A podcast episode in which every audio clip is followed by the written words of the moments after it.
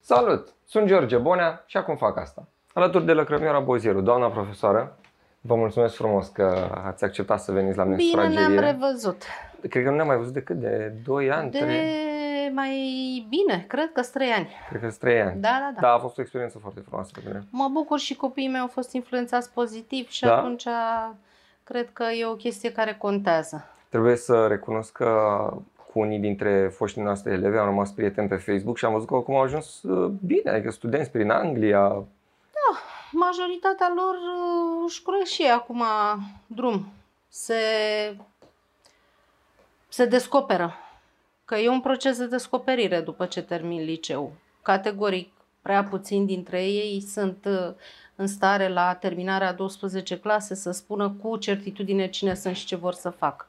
Mai ales în contextul actual. Da, asta voiam să întreb. Nu e destul de ciudat să termini 12 clase și tu să nu știi ce vrei să faci în viață? N-ar trebui să fie un pic invers? Deja în liceu tu să ai un gând în legătură cu Păi, viitoarea ta carieră? Sigur că teoretic așa ar trebui, dar uh, teoria este una și practica este cu totul altceva. Realitatea școlii românești este că îi uh, scufundă pe acești copii într-o uh, beție teoretică și le oferă mult prea puține alternative de uh, decelare a opțiunilor de carieră uh, în timp util, respectiv pe parcursul liceului. După părerea mea, atunci ar trebui făcut uh, mult mai, uh, mai aplicat și mult mai intens uh, o educație în direcția carierei. Cumva ce încercam eu să fac atunci când vă invitam pe voi Da, la da, da, păi. orele de dirigenție. Domne, nu mai vorbim de timpuri în care erau, știu și eu, șase, șapte profesii pe care le puteai lua în considerare când terminai liceu. Acum probabil că sunt 600 de profesii și eventual unele care se inventează în timp ce noi doi stăm de vorbă. Nu degeaba vorbesc specialiștii despre lucrul ăsta. Eu în liceu habar n-aveam de domeniul în care lucrez astăzi. Adică nici Păi- măcar nu știam de opțiunea de a putea lucra vreodată în publicitate. Păi și ai impresia că uh, elevii mei știu? Bineînțeles că nu știu. Nu știu nici cei din licee teoretice, nu știu nici cei din licee vocaționale. Normal, de moment ce tu nu ai niciun fel de expunere la un astfel de material sau la o, o educație de tipul ăsta, de unde să o dobândești? Dacă eventual lucrează mama, tata în domeniu, dacă Păi da, ai vreun sau o prieten, rudă, dacă, dacă ai ai o vreo- rudă, dacă ai pe cineva care să te introducă în lumea asta, ai putea avea o șansă. Dacă nu, habar n-ai ce ți se întâmplă. Cum e viața de profesor vedetă? A, dar eu Că nu sunt sunteți o de- vedetă. Cred că dintre toți profesorii pe care îi știu din țară și ce mai apar pe la televizor, radio sau prin presă, Este cât se poate de obișnuită. Ieri, de exemplu, profesorul vedetă a curățat vreo, nu știu, 8-9 kg de vișine, a făcut dulceață, a făcut prăjitură, face mâncare, adică profesorul vedetă e tot același profesor ca și până să apară nu știu ce articol. da, adică în școală e... e vreo reacție diferită? Nu, nu, absolut nimic. Nu. Deci chiar niciun fel de reacție nici din partea elevilor, nici din partea colegilor mei, deci n-aș putea să spun uh, nimic în sensul ăsta. Ar fi o prostie din partea mea să susțin uh, altceva. În anul în care trăim noi, că tot îl folosim așa ca și cum ar Da. însemna cu adevărat ceva, mai sunt oameni care sunt a, profesoară vopsită, cu tatuaje. O... Ai, încă se mai întâmplă asta? Sau- Am mai citit în interviuri, dar nu știam dacă să mă raportez la ceva ce ați pățit în o... 90 ba- sau 2000. Ba nu, cum să nu fie? Bineînțeles. De la elevi, părinți și profesori până la oameni de pe stradă care reacționează într-un mod cu totul neașteptat. Bine, pe stradă mă, mă aștept, că Da, nu știi da. contextul, nu știi cu ce se ocupă omul, dar în școală când spui doamna profesoară și e vopsită, Bine, doamna profesoară e vopsită acum de vreo câteva săptămâni de când cu pandemia pentru că uh, am stat acasă și am putut să fac tot felul de experimente tembele. Dar, în mod normal, doamna profesoară e albă ca naturelul simțitor și Deci doar din tatuajul punctul e ăla ăsta care- de vedere, numai tatuajele pot să mă scoată în evidență, da. Deci în continuare avem parte de reacții. O, da. O, da, sigur că da. Păi, na. A fost Noi vreun spunem moment? că nu judecăm uh, niciodată cartea după copertă. Da, întotdeauna o judecăm după copertă. Nu? E cel mai simplu mod de a o judeca. Păi da, sigur că da, doar nu o să o citim. Ar fi chiar culmea acum. Da, a fost Într-o vreun lume moment- așa superficială. A fost vreun moment cu adevărat stânjenitor uh, să-l resimți? Știu că Da, dar Sunteți nu l-am, obișnuită, dar- uh, nu l-am resimțit la școală. Adică mi s-a întâmplat să am discuții de genul ce fel de profesor sunteți dumneavoastră. Eu am replicat imediat că na, asta este, dacă sunt de engleză, de engleză sunt.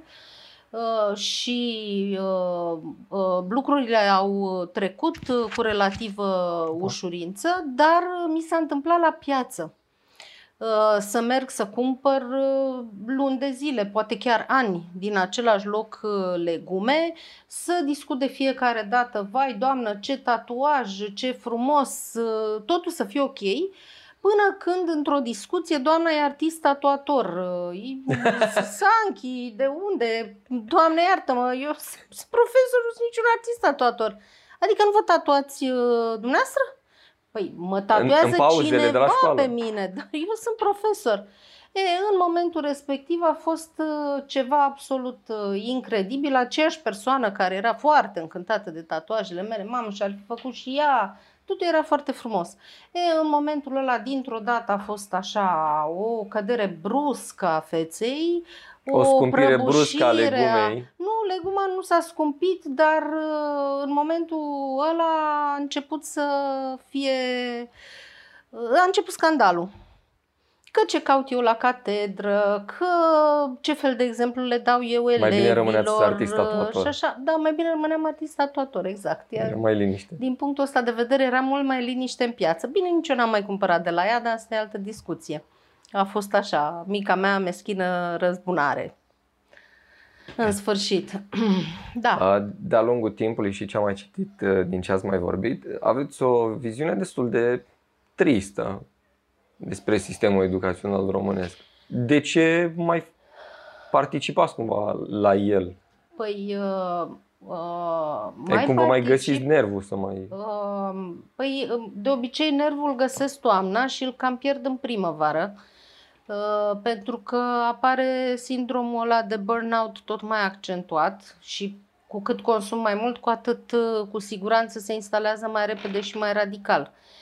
Uh, Dar, uh, pe de altă parte, eu aș putea să fiu acum brutal de sincer și să spun că nici nu știu să fac altceva și ar fi destul de greu să învăț uh, la vârsta mea și pe de altă parte, uh, de fiecare dată îmi dă curaj uh, câte un copil uh, care îmi spune că totuși în viața lui uh, eu am reprezentat o schimbare și atunci mă gândesc că poate mai am câte ceva de oferit, poate nu-mi dau eu seama și totuși influența mea este mai mare decât uh, mi se pare mie. Și atunci continui să fac sau măcar încerc să mă perfecționez în așa fel încât să fac mai bine, eventual, uh, ce spun copiii ăștia că le, le uh, influențează pozitiv viața. Uh, oricum o să am și cred că ați văzut foarte multe întrebări de la cei care uh, vor da, asculta am podcastul. văzut, la unele chiar uh, O să, am, o să am revin și și, râs. la ele. Da, imaginez că unde Da, sunt comice. Uh, Dar am văzut că, din ce m-am uitat uh, dimineața, nu se legau foarte mult de contextul educațional. Și, de fapt, aici erau curiozitățile mele și poate în calitate de profesor puteți să mă ajutați. Cum funcționează mai exact uh, sindicatul profesorilor? Pentru că eu întotdeauna m-am întrebat lucrul acesta când am văzut că profesorii protestează doar pentru salarii, niciodată pentru ideea în Păi, sine de... Sindicatul funcționează în felul următor. Uh, Dacă e o întrebare cea care mai vă poate mare- aduce prejudicii, putem să se Oh, oh, Că imaginez că se Cam poate toate ajunge și la... întrebările pot să-mi aducă prejudicii, George. Adică e un sistem atât de rigid uh, și atât de, de conservator uh, și cu atât de multe probleme încât aproape orice răspuns poate să-ți aducă uh, prejudicii. Dar uh, sindicatul funcționează în felul următor. Uh, este uh, o cotizație de 1% care se ia fiecărui cadru didactic. Uh, În unele sindicate suma este mai mică și este fixă atunci când au protestat uh, profesorii vis-a-vis Poți de să-ți alegi cuantumul. sindicatul? uh, Poți să-ți alegi, categoric. Sunt școli în care există două, trei sindicate în funcție de uh, cine a venit să-și prezinte acolo oferta. În majoritatea este de obicei un singur sindicat și el funcționează în moduri cunoscute de ei, uh, niciodată cunoscute de către cadrele didactice. Fac o paranteză, Excepția de ce... acelor, nu știu, tichete valorice cadou de Crăciun de 50 uh, de lei, în rest uh, sunt niște afișaje care apar și care ne informează ce a mai făcut în ultima vreme sindicatul, respectiv, nu știu, s-a certat pentru orele online nu s-a certat pentru orele online, a făcut întâlnire cu ministerul, a făcut întâlnire cu uh, reprezentanții guvernului sau chiar cu primul ministru. Cam așa funcționează. Dar de ce e nevoie de mai multe sindicate dacă e o cauză comună? Că nu e ca și cum un profesor păi de... este o, o uh, plăcintă foarte, foarte mare și foarte, foarte grasă Uh, care trebuie să fie mâncată de mai mulți mai, mâncată de mai mulți oameni uh, sau mai bine zis de cine trebuie să mănânce acea plăcintă. Și este normal să te lupți pentru o felie corect, dintre corect. astea. E ca și cum acum ai avea un party la care tu ai avea 15 invitați, 20 de invitați și ai venit cu o pizza. E, câte felii poate să aibă? Câte felii pot mânca eu singur din ea? E, despre asta este vorba. E vorba de o pizza cât se poate de bună și de mănoasă pe care își doresc toți să o mănânce singuri. Și de aia este și această rivalitate, să spunem, între uh, sindicate. În mintea mea și probabil a multor altor persoane, ideea de a fi profesor te plasează undeva într-un spectru foarte înalt al nivelului intelectual. O greșeală. E, asta vreau să E o greșeală da, și profesorii da. sunt manipulabili și ei la rândul lor o, iau decizii. Păi este normal să fie și ei manipulabili pentru că inclusiv cei mai educați dintre profesori sunt manipulați sub o formă sau alta. Ai, doar n-ai impresia că noi doi nu suntem subtil manipulați ba, în ba, diverse feluri. Uh, de la băzdăgănile alea de reclame de pe Facebook sau Insta și uh, până la ce vedem la televizor. Doar că agenții la de știri gândeam, și așa nu, mai departe. Nu te poți lăsa cumpărat de 10% în anumite contexte, cum au fost an la rând niște proteste și s-au bucurat la 10% care după aia s-au retăiat. Și am ok, dar... Ba da, poți, pentru că nu ai înțelegerea fenomenului economic. Cine spune că profesorul are Ai înțelegerea colegi în cancelarie să-ți explice. A, sigur că da, dar pentru asta trebuie să vrei să-i întrebi, să știi ce să-i întrebi și ei să fie la rândul lor suficient de educați încât să știe să-ți spună pentru că există și posibilitatea ca ei să fie din start incapabili să-ți spună ție care sunt mecanismele economice de reglare a economiei și cum ție îți poate da 10%, dar îți poate lua 30% înapoi, cum de altfel s-a și întâmplat în unele situații.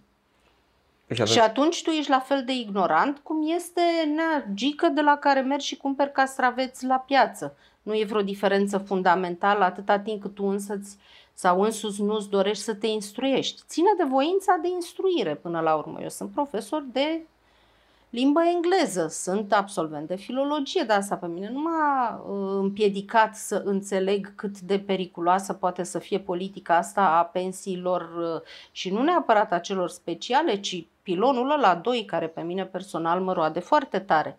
Pentru că știu ce înseamnă pilonul 2, știu ce înseamnă pilonul 3 de pensii, deci eu m-am informat și urăsc expresia asta, copiii ăștia o să ne plătească nouă. Măi, da, duceți-vă și plătiți-vă singur pensii, informați-vă, vedeți ce este cu piloanele astea pe care vi le pun atât de mulți la dispoziție. Cum adică să vii tu să spui, mamă, o să-mi plătească mie ăștia pensia, nu o să fie în stare. Păi de ce nu e educat să fie în stare atunci? Dacă la ei ține nădejdea, nu? Și asta e o discuție până la urmă. Și dacă ăsta e cursul cumva firesc al oamenilor care te învață în școală și al celor care ies din școli, care este predicția așa? Predicția mea este sumbră, respectiv uh, nu cred că vom vedea uh, niciun fel de progres preț de măcar o generație. Adică generația care vine din urmă este și mai prost alfabetizată și mai predispusă la manipulare prin uh, Dar aș adăuga eu toate că are o, pre- are instrumentele. o uh, impresie mult mai ridicată despre ea. Uh, Adică impresia de a da. fi deștept e mult mai pregnantă și astăzi. este și cultivată în tot felul de medii. Da, da, da. Este cultivată. Eu tot aud discuții de, de genul ăsta despre generația uh, asta care este mai deșteaptă decât, uh, deci să zicem generația Z, mai deșteaptă și millennials decât uh, boomerii. De exemplu, mm, eu urăsc orice fel de comparație legată de uh, de inteligență care nu este bazată pe studii realizate de oameni de specialitate. Eu nu pot să mă pronunț în privința asta. Și este și un foarte mare pericol în momentul în care încep să faci comparații dintre generații, pentru că vrând nevrând va fi în detrimentul uneia dintre generații. De obicei e cea mai... Uh, Sigur că de obicei boomerii sunt cei care sunt expuși uh, și sunt considerați uh, inferiori ca sau inadaptați inteligență. la tehnologie. Da, dar uh, eu nu știu în ce măsură generația asta este neapărat mai inteligentă. Este categoric digitalizată, se descurcă într-o proporție mai mare, dar nu pot să mă pronunț în privința coeficientului de inteligență. Studiile de specialitate spun exact opusul. Studiile de psihologie spun opusul. Este vorba de o scădere de aproape două puncte procentuale ca nivel de inteligență. Și atunci, ok, unde este realitatea? La psihologii care susțin că e vorba de o scădere procentuală a coeficientului de inteligență al generațiilor sau Are la impresia că de la fapt suntem impresia mai deștepți generală pentru că, că știm sunt... să... Da, da, exact. Uh, e o diferență totuși de care ar trebui să ținem cont. Discutam la un moment dat și cu prietena de chestia asta. Școli private sau de stat? Nu nu știu dacă ați avut vreodată experiența de a preda într-o școală Nu, nu privată, am avut. dar presupun că cel puțin ați auzit despre cum se Uh, procedează. Da, am uh, prietene ai uh, căror copii învață la școli private și impresiile sunt cumva împărțite. Acum depinde foarte mult de ce vrei de la copil. Uh, Cum să spun eu, realitatea frustă a educației de la stat uh, te pregătește cumva pentru ceea ce vezi în societate.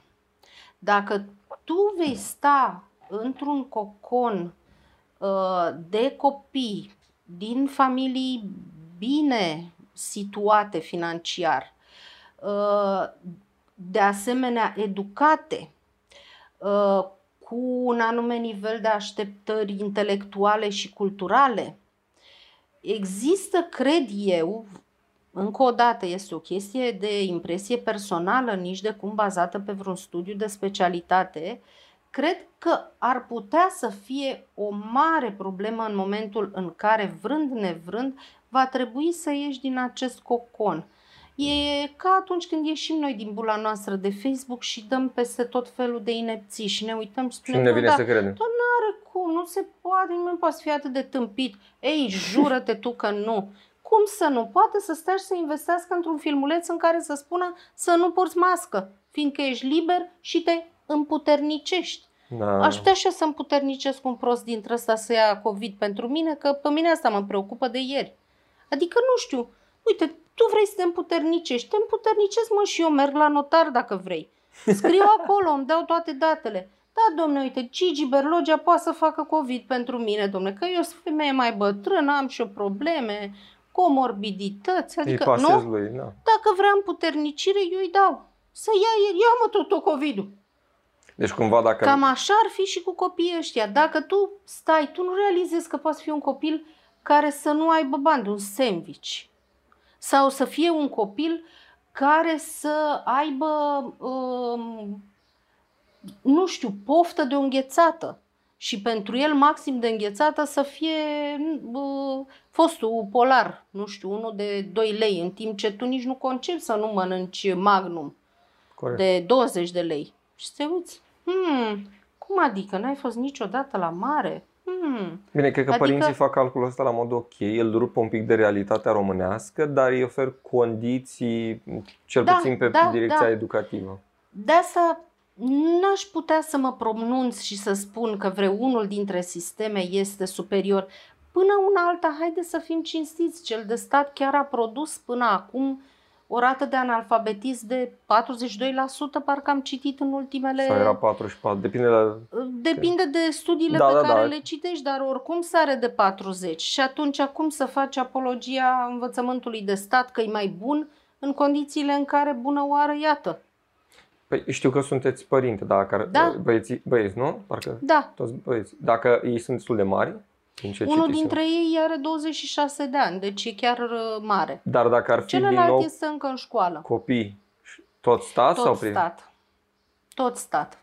Pe considerentul că privatul este, din ce am citit, foarte, foarte scump sau pe considerentul că e totuși o bulă? Uh, și dacă mi-aș permite, ceea ce foarte clar, deci nu am de ce să fiu ipocrită și să spun vai, dar oricând... uh, Am auzit sume Nu. de 5.000 de euro pe Uh, an. Da, sau- sigur că da, bani pe care eu nu mi permit și atunci uh, uh, n-aș putea s- să optez pentru asta, în niciun caz nu m-aș apuca să fac un credit pentru așa ceva, dar și dacă aș avea bani, eu cred că totuși aș opta pentru stat. Pe considerentul ăsta, uh, poate nu știu, e cumva evident numai pentru mine că sunt mai ramolită, mai bătrână, mai seasoned, cum spune englezul. Dar mie mi-e foarte clar că la momentul ăsta, totuși, planeta asta este deja suprapopulată. Sunt miliarde de oameni, nu? Uh, Să spunem că generația uh, băieților mei reprezintă poate un miliard din aștia. Uh, Toți sunt foarte mulți oameni cu care ești în competiție, directă sau indirectă. Uh, Dacă nu vei face față, într-o companie de aici, din Pipera, locul tău ar putea la fel de bine să fie luat de un indian, de un pakistanez, de un corean sau de nu știu cine altcineva, care să performeze, care să presteze, care să se ridice la nivelul standardelor ălora. Și atunci tu trebuie să fii cumva pregătit pentru realitatea asta în care va trebui să lupți pentru resurse, va trebui să lupți și pentru gagici, va trebui să lupți și pentru bani, va trebui să lupți și pentru job, va trebui să lupți ca să ajungi pe DN1, că nu-l văd schimbându-se în următorii 10 ani, la munte. Da, Da? corect. Deci despre asta e vorba. Dacă tu cumva ești așa într-un spațiu de ăsta al uh, uh, pozitivului, fără să știi că există posibilitatea despre care vorbeam eu, să ai un coleg care să stea într-o garsonieră cu încă un frate și cu părinții, S-ar putea să-l S-ar izbească putea pentru că inevitabil se întâmplă și lucruri ca în na- momentul nasoale. în care vezi asta, da, să ți se pară lumea un loc uh, înfiorător. Nu, lumea este un loc înfiorător. Cu cât o vezi mai devreme, cu atât mai Deci bine. Cioran? O, Și, el, că și el zice la fel. Cioran uh, este o frumusețe de pisic. Va fi exact ca cinxa mea. Uh, Sceptic și indiferent. da, păi că cumva asta, asta ne prezintă și astăzi. Da. Profesor și părinte au contat foarte mult notele? Nu Cât prea. de sincer puteți să fiți? Foarte sincer, nu prea. Dacă era un 6 la matematică, A fost. era o dramă? Nu, nu, n-a fost nicio dramă. Dacă a reparat-o, a reparat-o, dacă nu, nu. Um, Eu nu mi-am trimis copiii la școală pentru note. I-am trimis să învețe și le-am explicat că orice învață, învață numai pentru ei. Uh, Și că e bine să învețe tocmai pentru ei, apropo de această competiție, Nu e să un pic spunem. o contradicție? Pentru că tu dacă descoperi de fo- foarte târziu ce vrei să faci în viață, nu înseamnă că practic în 12 ani de școală trebuie să magazinezi foarte multe informație sau să te lași uh, acaparat de foarte multe informație, ca abia la final să-ți dai seama că bă, Uh, un copil uh, educat uh, de acasă, nu de la școală, din păcate, uh, va dezvolta relativ de vreme, de vreme însemnând uh, undeva 14-15 ani, ceea ce e destul de devreme, aș spune eu, un sistem de selecție, ce îi trebuie și ce nu îi trebuie și în ce măsură îi trebuie unele lucruri de asemenea. Și asta va, va începe să selecteze. Uh, și să vadă dacă îi trebuie doar ca să aibă o cultură generală și să nu fie chiar de râsul lumii, să se trezească la 30 de ani că nu știe ce e Holocaustul, de Da, exemplu, da. sau că se duce ca prostul în India în, uh, la reducere. Mamă, mi-a făcut o reducere agenția, sigur, m-a trimis în timpul musonului și normal că mi-a dat la jumătate de preț, dar eu sunt prost și nu știu că în India există muson și că mă duc acolo și mă plouă, babele se ouă până nu mai știu de mine. Ia ca o chestie de cultură generală. Până la urmă tot auzim, nu ne trebuie, nu ne trebuie. Mă, vă, vă trebuie, mă, să nu vă păș- păcălească agențiile de turism. Sau să nu Vă apăreți trebuie la și- știri, să fiți penibili aia care spun că ar mânca da. castaniete sau... Oh, Ce ce alte bun. glume se mai fac? Mănâncă tu castanietele până nu mai poți, da. Cum ai mâncat tu castaniete în, uh, în uh, Spania. În sfârșit, deci uh, despre asta e vorba. Adică uh, este bine totuși să nu fii uh, unidirecțional, tocmai pentru că școala și societatea nu îți oferă posibilitatea de a alege din timp. Uh, nici pe cei care sunt uh, concentrați de foarte devreme uh, către o carieră nu îi găsesc tocmai firești.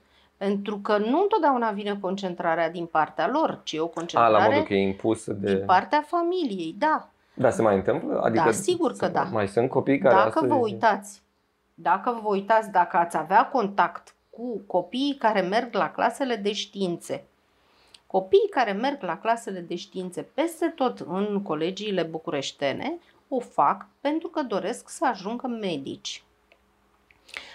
Proporția e de peste 90%. Deci eu mi-aleg în clasa 8 când termin clasa de științe pentru că vreau să merg să mă fac medic peste încă 4 ani. Și atunci eu îmi doresc să fac biologie și chimie în cantități industriale, vorba lui uh, Shelley, și ca sosul lui Shelley, așa. Da. Uh, dar nu mai văd nimic altceva, asta mă interesează pe mine.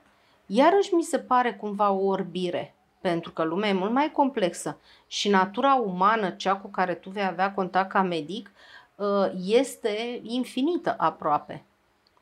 Ce sens are să te faci medic dacă tu nu înțelegi cum funcționează totuși psihologia omului?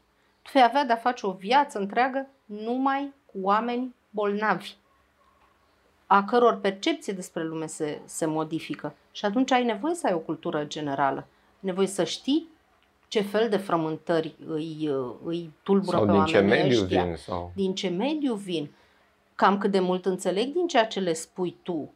Deci sunt foarte multe lucruri pe care trebuie să le ai în vedere, chiar și ca medic. Smartphone-ul este, din uh, experiența de la catedră, este o problemă pentru copii? Da. Deci nu e o m, mentalitate Nu, bătrânicioasă? Nu, nu, nu, nu. Uh, Este o problemă în momentul în care copilul trebuie să facă efort și efectiv asta îi se întâmplă în examenele de evaluare națională și de bacalaureat să facă toate acele calcule pentru matematică, fizică, chimie, vorbesc de, de disciplinele de bacalaureat. E, faptul că el a folosit încă de mic telefonul pentru a face calcule și că nu mai reușește să calculeze un mol de Practic nu mai natriu, magazinează niciun fel de informație. Asta îl expune pe el în momentul în care este privat de telefon. A, capacitatea lor de concentrare este mult redusă, iar ei o spun. Ei îmi spun, Doamnă, dar noi nu putem să ne concentrăm mai mult de două minute. Nu mai putem. Ok, bun. Deci, cumva trebuie să găsești o variantă ca să ajungi la ei în două minute. Și presupun că nu toți părinții înțeleg. Și până la urmă, părinții ce să facă? Vin și eu într- să întreb. Nu știu să ia unde e- telefonul nu este o soluție. Nu e o soluție? Uh, să îi restricționeze accesul la telefon nu mi se pare totuși o soluție. Uh, Cumva trebuie să acceptăm faptul că toată paradigma educației va trebui regândită. Pentru mine lucrul ăsta este tot mai evident și mi este tot mai greu, tocmai datorită acestei realități. Chiar dacă e o schimbare cumva în rău, Da, și ce dacă e o schimbare în rău? De moment ce este generalizată, da, cumva trebuie să ne adaptăm la Păi, ea. e, acum ce facem cu pandemia? Ce o schimbare în bine? Nu. Cum a fost în perioada asta cu școala online? Am văzut la Recorder un documentar și m-a, m-a întristat foarte rău că Uh, nu mi-am mai dat seama țin că minte sunt ce copii era care la... nu au telefoane care nu merg, Bun. internet unde nu e. Da, uh, procentul copiilor care nu au avut acces deloc nici la tehnologie, nici la internet, uh, uh, nu este chiar atât de mare cum uh, s-a tot vehiculat și s-a tot uh, zbuciumat lumea în media. Uh, Sigur că ideal ar fi ca Să fie ei deloc. toți să aibă, fără discuție. Pe de altă parte, în, în uh, conversații pe grupuri de profesori de engleză la nivel internațional, în Italia discuții despre faptul că nu aveau uh, internet, în uh, Austria, în zone de munte, discuții despre faptul că nu aveau internet, în Spania, în Statele Unite. Deci, l- asta este practic o situație cu care s-a confruntat întreaga planetă. Toate sistemele educaționale au avut mari dificultăți. Nicăieri nu s-a lucrat online exclusiv. Toți au fost nevoiți să se adapteze. Toți au fost nevoiți să se reinventeze. Nu știu de ce a trebuit să fie la noi mai mult decât la toți o asemenea Sau cred că doar e frământare. bula noastră în care noi, că probabil și ei în străinătate sunt frământați. Imaginez că și în alte țări, în Italia sau în Spania, se plâng de cât de greu le e și au, A, cum spunem noi, asta da, e România, dar- probabil la fel spun și ei. La noi, cu siguranță, dar la noi, din start, totul a fost considerat o prostie. Și acum aud bieții copii care nu au făcut nimic în perioada asta. Nu ar fi făcut toți, dar o parte dintre ei au făcut. Cum adică? Și ar fi putut toți cei care aveau acces la tehnologie să o facă. Dar nu au făcut-o din diverse motive Unele care care, nu- țin chiar de ei. unele care țin chiar de ei. Deci noi am avut elevi în situația asta care, odată ce de la minister s-a dat liber la uh, uh, note puse de pe primul semestru, medii puse de pe primul semestru, nu au mai participat la ore, nu s-au mai implicat în proiectele pe care le aveau. Deci, pentru ei a fost foarte clar, asta este soluția și, prin urmare, voi opta pentru ea. De Practic, o moment să-mi ce iau mi o s-a vacanță. oferit, exact asta voi face. Îmi voi lua o vacanță și aici în București. În foarte multe școli lucrul ăsta s-a întâmplat. Proporția celor care au optat pentru asta însă este mică. Deci să nu facem greșeala de a considera că toți copiii au făcut asta. Nu, nici nu știu dacă au fost procentual 10%. Poate 1, poate 2 dintr-o clasă de 28 sau 30 de elevi. Deci nici ei nu au reacționat prostește vis-a-vis de această învățare online. Au înțeles totuși că până la urmă le oferă o alternativă unei repetări a anului sau unei reluări a materiei anul următor. Nici măcar nu știm dacă anul următor noi vom fi sau nu vom fi în clase. Da, în chiar continuare este nu o se di- știe. Păi nu se știe. Dacă va coincide și cu obișnuita uh, explozia cazurilor de viroză, este foarte posibil să existe această temere și să nu mai Să mai revenim stăm în acasă. clase. Da. Nu? Se poate și asta. Mai sunt părinții cumva preocupați sau atenți la ceea ce fac copiii la școală? A fost un subiect la un moment dat într-un Sunt. podcast despre cum unii părinți, nu, cel puțin la, când vorbim de studii universitare, nu mai sunt în contact cu ce... Adică știu copilul e la Uh, facultate nu și... doar la... Dar am impresia că și nu la doar liceu se la întâmplă. universitar. Uh, Și la liceu se întâmplă. Cumva interesul părinților merge până în clasa 8 să-i vadă ajunși la liceu, după care uh, procentual uh, sunt mult mai puțini părinți uh, implicați în ceea ce se întâmplă copiilor odată ce au trecut evaluarea și odată ce au fost admiși la liceu. E probabil și o stare de oboseală, pentru că până la urmă, ok, îți spui, bun, m-am preocupat, l-am dus până aici, uh, mai am nevoie și eu să-mi trăiesc viața, mai am și eu nevoie de un pic de pauză, Da, să da. spunem. Deci, și preocuparea excesivă poate să fie la fel de, de catastrofală, să spunem, ca cea inexistentă. Da, imaginez că e foarte greu să găsești Da. echilibru. Categoric. Este pisicule un pic. Bă, dacă poți să citesc eu întrebările de tine, nu te stresa. Stai acolo. Va enerva filmulețul lui Cezar Ionașu, să înțeleg. Ăla Nu, cu măștile. Nici măcar nu m-a enervat. Nu? Nu, eu doar mi-am pus problema, ok, bun, unde găsesc eu pe unul dintre păcălicii ăștia să-l împuternicesc uh, notarial, să ia el ce-o lua, ca să nu fie cazul să iau eu. Sau Bun. ai mei. Nu că ar trebui să putem să găsim, să putem să-i contactăm, nu? Să zicem, Imaginez că da.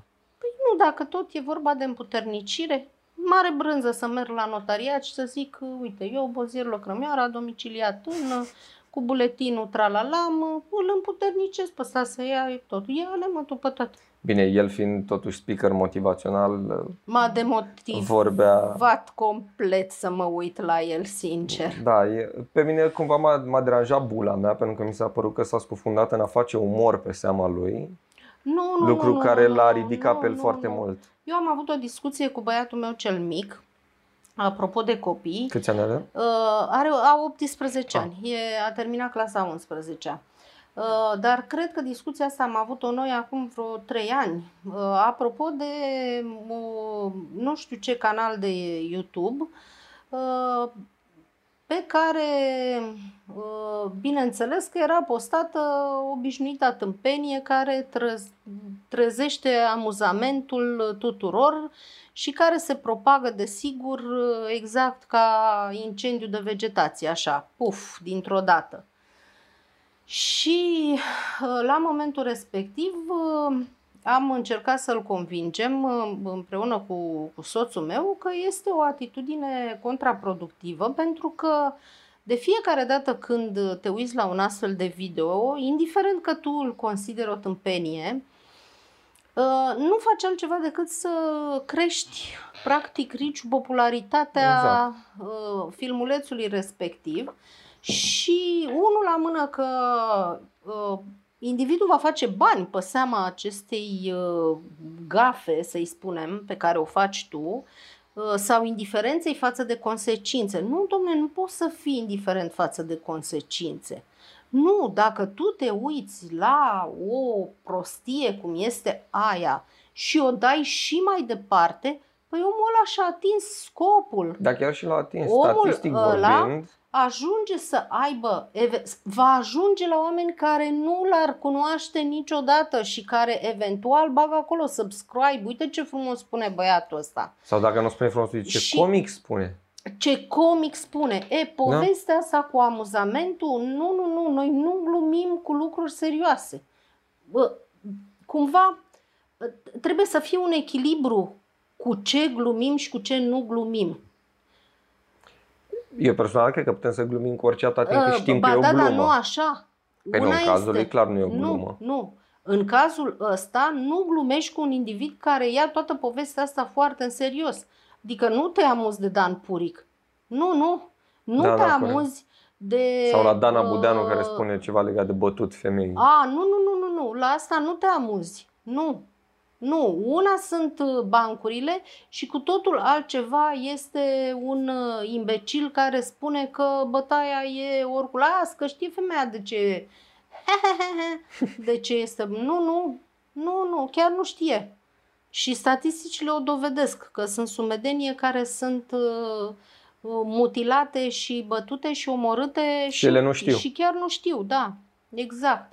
Adică nu, Da, e, și eu am o problemă cu... una este să iei peste picior și alta este să te amuzi și să, uh, să uh, dai mai departe Bă, genul omul a ăsta crescut de... exponențial. Cred că a crescut cu 4.000 de like-uri în două zile de când are filmulețul. Ah, Asta înseamnă iată. 4.000 de oameni îl apreciază. Nu, eu îmi pun problema așa, l-au văzut poate 80 de mii, să spunem. 80 de mii care l-au văzut din diverse alte difuzări, da? Bun, simplu fapt că el a avut 4.000 de like-uri în intervalul ăsta spune că 4.000 de alți oameni îi se alătură în această campanie idiotică nu purtați Da. mască. Și n-ar fi aflat de el dacă Și toți care acei nu ar fi aflat de el dacă nu s-ar fi dat mai departe. Exact ca manifestele, cum era în pistruiatul. Citește-l mai departe. Iată, L-au vizionat și l-au dat mai departe. Sunt lucruri pe care le dai, lucruri pe care nu le dai mai departe. Dar e și o fascinație în a propovădui prostia cu un aer de superioritate. La modul priviți ce prost e el, hai să râdem de prost. A, e ca la perlele de la BAC, nu? Da, da, da. Mi se pare... Uh, cred că era cineva care E o pusese întrebare pe aici cu întrebarea perlele de la legată BAC. de perlele de la BAC. Uh, sigur că de multe ori e umor involuntar. M-am amuzat și eu, uh, vrând nevrând, că mai citeam uh, diverse chestii care mi se păreau de-a dreptul stupefiante și evident la un moment dat alunecă în umor involuntar.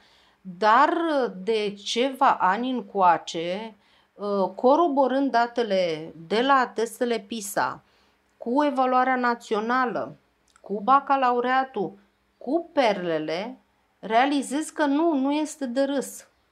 Nu.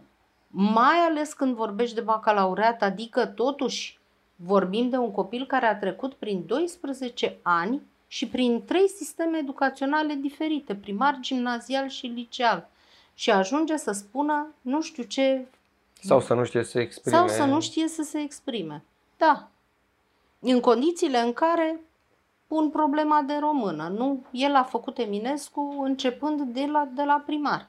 Și a continuat apoi și gimnazial și liceal. Caragiale la fel, deci el n-ar trebui să le confunde și noi ne amuzăm că ei confundă Eminescu și Caragiale. Nu, nu este deloc distractiv. Nu. Că înainte să vorbim, de, să răspund la câteva dintre întrebările oamenilor, uh, mai aveam eu o curiozitate pentru că sunteți și profesoare de engleză. Are limba română un viitor așa cum și-l imaginează probabil unii români verzi dintre noi? A, Adică eu nu, lucrând foarte mult timp în nu, domeniul nu, nu, office, bla bla, Uh, observ că lucrurile se schimbă, adică unde acum 10 ani supăra un pic job, astăzi deja foarte ușor acceptăm mandatoriu, SAP, meeting, uh, branch și toate cele. Pe mine personal nu mă mai deranjează că lucrez în domeniul ăsta e foarte... Uh, unele lucruri nu mă deranjează, unele mă deranjează. De exemplu, povestea cu jobul nu mă mai deranjează nici pe mine, că până la urmă când zic slujbă, parcă mă gândesc la taica popa la biserică și dintr-o dată mi se taie orice fel de interes. Uh, dar uh, sunt și situații în care mi se pare de-a dreptul penibilă folosirea limbii engleze, Sunt foarte mult. Uh, și cred că e vorba de o prețiozitate dintre asta m, care nu ar trebui să-și găsească locul, dar își găsește și cred că e important să, nu știu, fie să reacționăm față de ea. Uh, Eu ceea ce uh, urăsc sau poate e un cuvânt mult prea tare este sărăcirea limbajului. Uh, acum ajungi să spui stupid, de parcă nu ai avea nenumărate alte variante în română. Și sunt destui care habar nu au. Bine, Sunt, nu e uh, ceva de neînțeles. Adică se uh, tot vorbește despre faptul că se emogionează limbajul, în sensul Da, că da, da. folosim emoji ca să exprimăm cât mai... Cum să nu? Da. Așa că Iar stupid- copiii tot fac uh, lucrul ăsta și probabil că asta este tendința. Nu cred că trebuie neapărat să ne luptăm uh, violent cu ea, dar am putea să facem ceva în direcția combaterii ei, da. Adică pur și simplu ar trebui să-i în- încurajăm să comunice ceea ce lor le lipsește. O parte dintre ei chiar uh, sunt cu totul imersați în cultura asta a social media și iată, în afară de Instagram și TikTok, uh, uh, nu, nu mai reușesc să comunice. Și comunicarea prin imagine și are limitările ei, pentru că ei nu comunică uh, printr-o imagine ca în uh, Vaida. Deci nu-i pădurea de mesteceni, este pur și simplu o poză de tenis. Da, da. Deci nu-ți comunică altceva decât brandul. La revedere. Nu ai o imagine ca în Tarkovski. Sau, nu știu, nu este vorba de un Antonioni. Nu. E o poză penibilă pe care a făcut-o Dar care spune ceva mai multe despre el. Sau spune oricum așa ceva crede despre el. el. Da, Ceva despre Da. el spune oricum. da, da. Dar și aici poate să fie o problemă că depinde ce ai vrut tu să spui și ce ajunge în partea cealaltă la receptor. Păi cred că dacă ne raportăm la mase, toată lumea înțelege sub o formă sau alta că ai valoare, că ai un statut, pozându-ți Și tene ce și- înseamnă asta că ai valoare? Înseamnă un raport social mai mare față de cei față de care vrei tu să te diferențiezi. Nu știu, ești mai bine plasat, Mhm. îți permiți mai mult. În esență ești ceva mai alfa. Am înțeles ceva mai alt. Ceva mai alfa. E, uite, asta cu îți permiți ceva mai mult. Ce? Ce-ți permiți? Păi și încălțămintea aia pe care ți-o iei anual, că ea să rupe de mână ce e, dar brandul ăla exprimă ceva despre puterea ta de cumpărare în esență. Nu neapărat, a- a- aveți dreptate, nu neapărat despre calitatea a ceea ce cumperi, dar mai mult despre cât de puternic ești tu în a cumpăra lucruri proaste. Da. Deci, practic, transmiți o imagine. Da, O fațadă. păi, da. și Cumva când, cam și așa când funcționează. fațada începe să scorojească... Dar nu prea începe. Ba Asta da, e. ba da, ba da, ba da. Da. Ba da, pentru că întotdeauna va fi cineva cu o fațadă mai frumoasă și mai nouă și mai A, asta e șmechere altceva. decât a ta și ți-o vei compara cu fațada ta și în momentul ăla apare acea stare de profundă nemulțumire care îi caracterizează pe o parte din copiii ăștia care sunt fațadă. Fațadă. Și când Da. se izbesc de realitate, toată această experiență devine extrem de contundentă.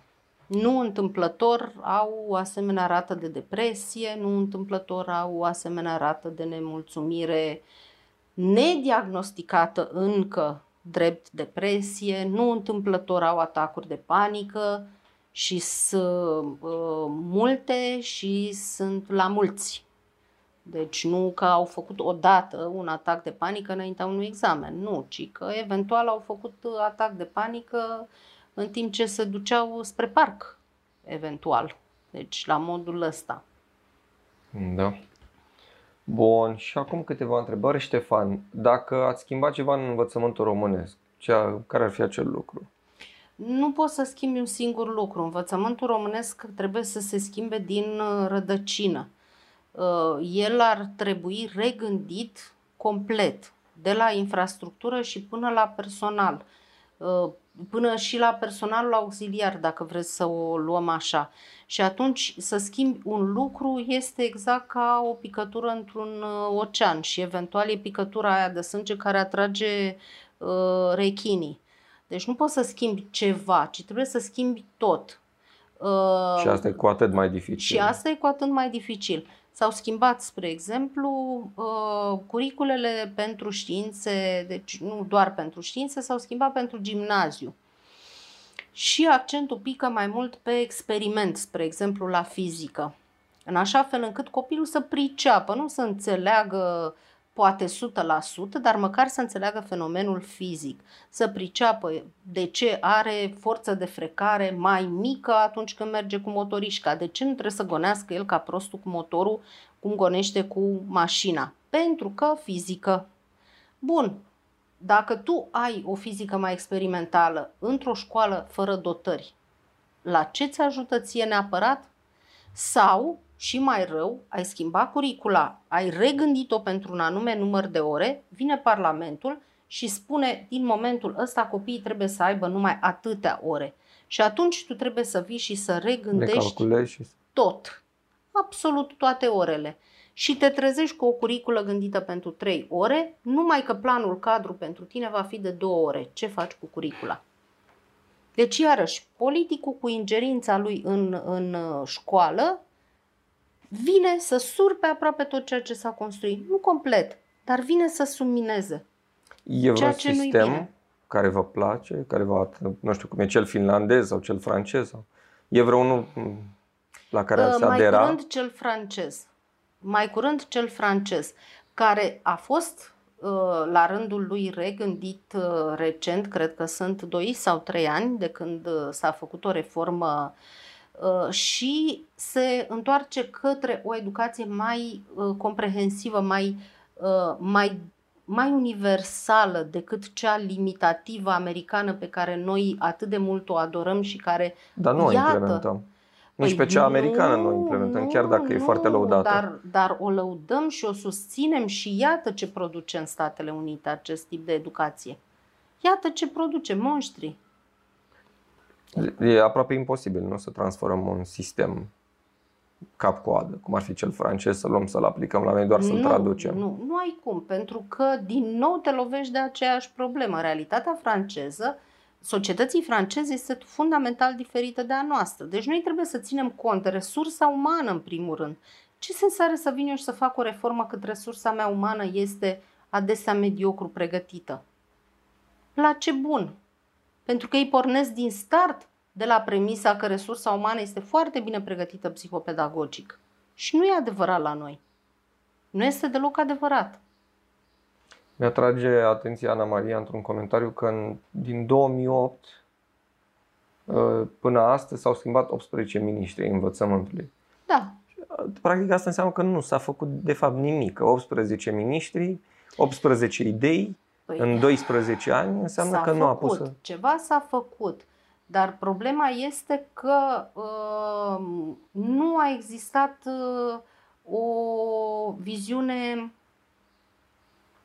uh, comună? comună a acestor oameni și că uh, mult prea frecvent ei și-au reglat conturi politice odată ce au, s-au succedat în, uh, în poziție. Eu nu am niciun fel de dubiu că cine va veni după doamna Anisie va face cu totul altceva decât uh, ce a început, nici măcar n-a reușit să termine uh, doamna ministru. Deci nu am niciun fel de dubiu în A fost vreun ministru asta. care v-a impresionat plăcut?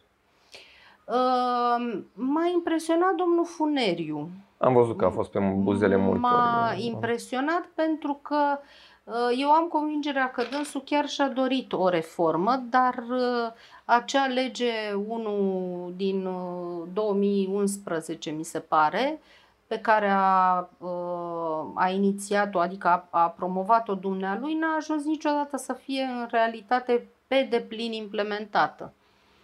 Pentru că schimbările care au uh, survenit ulterior au fost în direcția deconstruirii tuturor lucrurilor care ar fi putut să aibă potențial pozitiv. Nici nu mai știu cât a fost mandatul lui, dar nu cred că foarte lung. Nici eu nu mai țin minte exact. Dacă facem oricum un calcul, da. probabil câteva luni. Uh, ce părere aveți despre subiectul elevi violenți cu profesori și profesori violenți cu elevi? Păi, cred da, că a trecut deja câteva ce... luni și n-am mai văzut nicio știre cu păi, profesor bătuți sau elevi bătuți. Cred că s-au liniștit Mai apă, contează ce părere am eu. E o realitate. Și nici nu are cum să fie altfel când societatea noastră este o societate uh, dominată de, de violență. O violență verbală, o violență fizică, până și politic, tot, tot o formă de violență este și uh, ceea ce ni se întâmplă din punctul ăsta de vedere. Care practic se transpune și în și se transpune în comportamentul uh, tuturor. Atâta timp cât copilul este expus unui mediu violent acasă, el nu are cum să reacționeze altfel uh, la, la școală. De ce ar reacționa într-altfel? Pă, profesorul la rândul lui, foarte probabil că este s-a stisit de violența căruia este victimă și care o revarsă pe urma asupra elevului, fără să vrea. Da, sunt nu-și propune, că nu și propune nu-și propune. să bată un Sigur elev. că sunt și, sunt și profesori care o fac pentru că au făcut-o toată viața și așa este firea lor, dar sunt și oameni care poate le scapă într-un moment. N-aș putea să spun. Sigur că n-am o părere bună, că n-ai cum să ai o părere bună. Și încă sunt foarte multe incidente care nu sunt niciodată raportate și de o parte și de cealaltă a catedrei. Siguranță. Și mai ales între elevi. Sunt ferm convins că între, între elevi, elevi se bat este ceva de... îngrozitor. Nu este pauză în care să trebuiască să intervin. Nu e neapărat bătaie, este alt gen de violență, de la violența verbală care este absolut incredibilă și până la uh, genul ăla de violență uh, psihologică. Dacă se să spunem. Se... Da, da, da, da, exact uh, umilire, terorizare așa, cu uh, picătura chinezească. diverse afirmații, da. Uh, nu m-a bine a picat asta pentru că George întreba ce, ce ați face în situația în care un elev gay ar fi bagiocorit sau luat în râs. Păi... Uh, sau dacă ați avut parte de... Uh, da, am avut. Uh, dar n-aș putea să spun uh, că a fost vorba de ceva foarte, foarte evident. Era cumva o tensiune care exista acolo. Uh, ce am făcut eu a fost să vorbesc foarte deschis cu ei despre faptul că opțiunea sau viața sexuală este o chestie privată și privată trebuie să rămână. Nu ne interesează pe noi uh, ce opțiuni au alții și uh, chiar să aduc oameni care să le vorbească, fără a le spune nimic despre faptul că sunt uh, homosexuali, recunoscuți, declarați out of the closet, cum zice englezul, uh, să îi las și la un moment dat, în discuții uh, ulterioare legate de homosexualitate, să le spun, dar uh, v-a plăcut de Xulescu? Să nu intre cumva la propagandă da, gay asta. vai, ce om extraordinar și cum am vorbit și ce lucruri interesante. Păi, uite, Xulescu este gay. A, da, da, Xulescu este gay, dar n-a venit să vă vorbească în calitate de, N-a venit să facă propaganda, a venit să vă povestească despre profesia lui, nu? Și despre experiențele lui și despre felul în care s-a desfășurat viața lui uh, uh, până acum. A, eu n-am crezut niciodată că ei sunt așa. Era așa ca un om normal. Păi da, este un om normal. Ce ai crezut? Că o să fie cumva ca unicornii cu un corn în frunte? Că o Ai doar la paradă uneori. Uh, da, da, da. Deci am încercat cumva să le arăt, uite, voi puteți să conviețuiți cu oameni de o altă orientare, fără să știți Chiar puteți să învățați ceva ăsta, de la ei. Pute, exact, puteți să învățați, puteți să-i admirați și să nu fiți în niciun fel afectați de opțiunile lor. Da, deci corect. asta am încercat să fac, fără să fie vorba de propagandă, fără să fie vorba de altceva, ci iată, apropo de viața asta cu care trebuie să ai contact, uite, poți să ai contact cu viața sub forma asta, la, la școală. Ana Maria întreabă în legătură cu perlele de la BAC, dacă nu cumva și profesorii perpetuează și încurajează sentimentul de rușine promovând Bine, cumva e o dilemă păi, pentru că foarte mulți oameni încă nu înțeleg dacă ele realmente e un profesor care le notează pe foaie și le dă mai departe știriștilor sau sunt discuții în redacții cum că ar fi și inventate. Nu, dacă vă uitați pe unele dintre lucrările de control ale elevilor, uh, o, nu o să aveți niciun fel de dubiu că viața bate filmul. Viața bate programul da, TV. Dar rău de tot. Adică nu este nimic inventat. Am citit și eu uh, opiniile astea și categoric vin din partea celor care nu au avut niciodată contact cu Uh, cu o lucrare de limbă română a unui elev, să spunem, uh, mai puțin uh, talentat. Sigur că perpetuează un sentiment de rușine, dar acum eu aparținând totuși unei generații în urmă, tind să cred că rușinea nu este întotdeauna rea și că poate să aibă valențe educaționale. Cam ezit, după cum vezi, să spun lucrul ăsta. Da, înțeleg perfect, pentru că rușinea că te și motivează. Te sau poate motiva, uh, te poate determina să corectezi ceva Uh, este, o, este un semnal de alarmă. Deci asta este reacția pe care ai trezit-o tu. Înseamnă că ceva e în neregulă, corectează comportamentul ăsta. E ca atunci când îți mănânci mucii. Da? E, dacă nimeni nu-ți va spune scoate degetul ăla din nas, nu-ți mai mânca mucii, tu vei continua să o faci, crezând că e cel mai firesc și cel mai bun lucru și dacă de pe lume. de tine, să zici că e mood shaming. Mood shaming, da. Ba chiar că bă, lumea vrea să mănânce mucii tăi de bun ce sunt. E, cam așa este. Atunci când îi spui copilului să-și pună mâna la gură când cască, nu o faci din răutate, ci pentru că este un comportament social neacceptat sau când îi spui să nu-și mănânce mucii, nu? Să nu-și bage deștele în popou, în public măcar, da? Că asta se formează în mica copilărie. Ok, atunci când ajungi la un alt nivel, poți să-i spui altceva. Deja a depășit nivelul degetelui da, da, da. vârât în nas și îi spui, băi, tu chiar nu-ți dai seama ce este aici.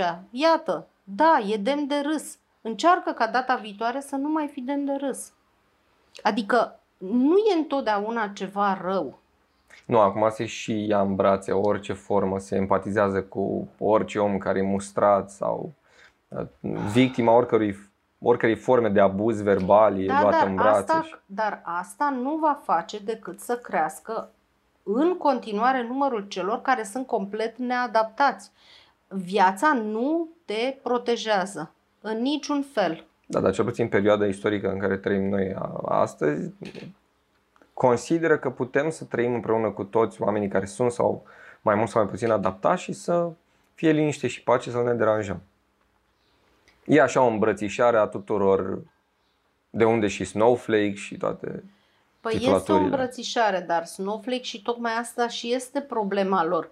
Problema snowflake-șilor este aceea că uh, poartă cămăși lumberjack, dar uh, nu nimeresc să ia un topor și să spargă un lemn. Și atunci, care este farmecul tău în cămașa ta minunată lumberjack, uh, cu bărboiul până la brâu, dacă tu atunci când trebuie să faci focul, te duci eventual și cumperi surcele de la uh, Uh, benzinărie și nici pe alea nu nimerești uh, să le mai spargi un pic sau să-ți faci un foc. Deci despre asta e vorba. Ok, fațada este una și ceea ce se întâmplă în spatele fațadei este cu totul altceva. Da. Nonconformismul în procesul de predare este cumva benefic? Dacă, Acum nu știu cât de nonconformistă vă simțiți, dar oamenii așa vă Da, vă da, da, toată lumea și închipuie că la mine la oră e un fel de guleai de nedescris. nu știu de ce o avea lumea percepția asta. Iar trei tatuaje sunt... și o tunsoare și ești... Da, trei tatuaje și o tunsoare și ești un fel de... Uh, de nu știu de ce. Uh, în orice caz, orele mele sunt foarte stricte și foarte riguroase și foarte gramaticale și foarte demonice în materie de gramatică și se dau întotdeauna un test de gramatică, un test de reading, un test de writing pe semestru. Deci sunt minim trei note bașca speaking-ul. Adică eu corectez la teste, seuri uh, și diverse alte forme de, uh, de uh, teme de numai numai și atunci uh, nonconformismul poate să fie la predare. A, da, predau cu mult video, predau cu mult material de YouTube, predau cu filmuleț, folosesc site-uri pentru uh, Probabil ceva mai mult context social. Context social și așa mai departe, dar uh, asta nu înseamnă că noi stăm în clasă și ne batem pe burtă acolo și facem uh, glumulițe. Poate ori face la alte ore, că noi avem treabă, trebuie să învățăm engleză. e complicat. Și Diana mai are o întrebare. Unde vedeți potențialul cel mai mare de a face o diferență pentru persoanele care nu sunt direct implicate în sistemul de învățământ? Ajutorul... Probabil se referă la ONG-uri. ONG-urile pot să. Eu nu aș vedea uh, cu sume acordate familiilor. Pentru că atunci când familia este foarte săracă, uh, Uh, este cât se poate de posibil ca să nu banii cărți. să fie direcționați în cu totul alte uh, cheltuieli Opa. de care să aibă nevoie oamenii ăia. Poate de multe ori nu avea ce mânca.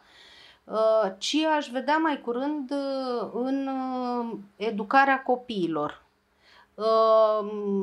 degeaba îi cumperi cărți copilului dacă el nu știe să citească. Sau nu are un mediu prielnic. Sau nu are un mediu prielnic. Uh, sigur că, iarăși, degeaba încerci tu să vii și să faci uh, lecții cu el dacă el uh, n-a mâncat de două zile sau a mâncat un terci. Cumva este destul de uh, tricky întrebarea pentru că riști să-l lași ori cu burta goală, ori cu mintea goală. Uh, și de cele mai multe ori uh, la noi în, uh, în rural este și cu una și cu alta. E un mix perfect. Uh, Eu am fost stupefiată într-un drum pe care l-am făcut uh, uh, recent, l-am făcut chiar sâmbătă, așa, un tur uh, pornind de la noi, mergând Buzău, Covazna, uh, Brașov. uh, m- Am fost uh, absolut uh, șocată de sărăcia înfricoșătoare din unele zone. Deci ceva de neînchipuit. Evident, copiii ăia din satele din Covazna și din, uh, din uh, Brașov, pornind de la Siriu către, către Prahova, către casă, uh, acolo nici nu știi în ce să investești mai întâi. Să-l hrănești, să-l îmbraci, să le duci. Să-l aduci măcar la un Să-l pic la aduci nivel la școală. tehnologic. Exact. Bun. Și demersul ministerului de a le oferi lor uh, tablete. Sigur, nu-i rău. Nu tabletă trebuia, ci cel mai elementar, cel mai simplu calculator. Tableta este totuși E mai greu de depășită. folosit, este depășită și mai, mult mai greu de folosit pentru ore decât un laptop basic, fără placă video că nu-i trebuie să joace nu știu ce, fără vreo placă de sunet uh, că iarăși nu-i trebuie să se joace uh, ultimul uh, joc pe calculator, ar fi fost mult mai bine, după părerea mea, dacă ar fi negociat uh, niște laptopuri uh, uh, pentru copiii ăștia, dar dacă eu vin și copilul ăla nu știe să-l folosească și înăclă tastatura din prima că îi veni de la muncă cu glodul pe el și n-are cu ce să se spele, iarăși n-am făcut cine știe Da, ce. e degeaba. Da? Că ei învață, sigur că învață. Probabil vor folosi mult mai repede decât ne închipuim noi uh, aparatura aia. Dar cu condiția să fie cineva care să-i introducă, să le arate ce poate să facă. Am văzut că sunt și profesori care nici ei nu știu efectiv cum să lucreze cu Mm, tehnologia. da, nici nu nu- mulți, dar sunt câțiva Dar și nici nu vor. probabil, probabil Nu, că da. sigur nu vor. Pentru că e mai greu. Atunci când înveți, înseamnă că trebuie să muncești. E simplu. Și că Da. ești neadaptat și asta Dar spune ceva așa despre poți tine. să spui că tu nu știi și prin urmare nu faci. Iar atâta timp cât sistemul ție îți permite să spui "Nu, eu nu știu de astea, nu fac. Tu vei continua să spui nu știu, nu fac. Da. Da. E mai simplu. Păi da, este mult mai simplu. Nici eu nu știam să fac ore online și am învățat. Și ca mine, nenumărați alți profesori, pentru că noi nu am fost confruntați cu lucrul ăsta. Nu am fost nevoiți să facem lucrul ăsta până acum și neexistând această condiționare, nici nu am explorat potențialul. Pentru ce m-aș fi interesat eu de ore online dacă eu mergeam de fiecare dată în clasă până la urmă, nu? A, mă interesau surse, mă interesau resurse, mă interesa un Da, da, da. filmuleț. Asta era probabil ceva ce eu oricum exploram. Dar nu cum să fac lucrul ăsta uh, online, nu. Am fost nevoită totuși să fac asta și am făcut-o. Și acum, în încheiere, sunt uh, cele două întrebări tradiționale ale podcastului. Uh, Prima ar fi o manea preferată? O, viața mea! A, clasici, rămânem la... Da, la da, clasici. rămânem la Păi clasici. 52 ce să facem? Și apoi, o, viața mea, ca profesor tot timpul spui asta. Bun. Și uh, o carte poate să fie cea mai recent uh, citită sau cea mai uh, impresionantă. A, acum citesc uh, uh, trilogia sexului rătăcitor. Ok, să Uh, căutăm care aici. este uh, o carte remarcabilă, îmi place foarte mult, uh, dar o Cristina carte Vreme. Cristina Vremeș, da. Uh, despre care cred că nu aș uh, uh, înceta să vorbesc este a Martei Petreu. Am descoperit-o pe Marta Petreu anul trecut, acasă pe câmpia Armagedonului. Mi s-a părut uh, una dintre cele mai puternice cărți pe care le-am citit vreodată. Vreodată. De, este, după părerea mea, o foarte, foarte mare scriitoare. Uh, una dintre vocile pe care eu cred că ar trebui să le avem incluse în curiculă, cu atât mai mult cu cât eu, nefiind de fel uh, feministă, deplâng absența oricărei voci feminine din uh, curicula de limbă și literatură română. mi se pare totuși uh, nedrept, ținând cont de calitatea literaturii scrise de uh, femei acum, uh, în perioada asta, absolut minunată literatură se scrie. O să le-am, le-am salvat și eu. Și asta este vândut. o chestie foarte nedreaptă, după părerea mea, pentru că uh, niciodată în istoria literaturii române nu s-a scris atât de mult și atât de bine. Se scrie superb, se scrie la nivel internațional, se scrie SF, se scrie distopie, se scrie roman istoric, se scrie roman psihologic, se scrie foarte mult și foarte bine. Și în afară de Cărtărescu, poate de Radu Vancu, nu știu, dar mult mai puțin, nu auzi de literatura română și nu se face o revizuire a mizeriei alea de programe de literatură română nici cum. Știu că sunt totuși edituri care de ceva timp în joacă cartea autorilor uh, români. Da, și bine fac. Și, și bine bun. fac. Este un lucru foarte bun. Dar, din păcate, eu uh, nu o văd promovată la fel de mult cum ar merita. Ceea Probabil este... vorbim și de bugete și de impresia pe care o au cumpărătorii, că până la urmă te raportezi la ei și poate că încă nu e o cerere de ajuns de mare de autori români. Da, cu siguranță asta este, dar să știi că mai e și o altă chestie, dumne, uh, și cererea creează oferta, dar și oferta mai creează cererea. Da, corect. Sunt influențate, apropo de economie. Da, chiar. Da. Vă mulțumesc frumos cu că mult drag. ați venit și sper să ne vedem și cu, și cu alte ocazii mai Și cu alte ocazii mai vesele. și la școală, da, da mai și vesele. La școală. Mulțumesc frumos. Atât.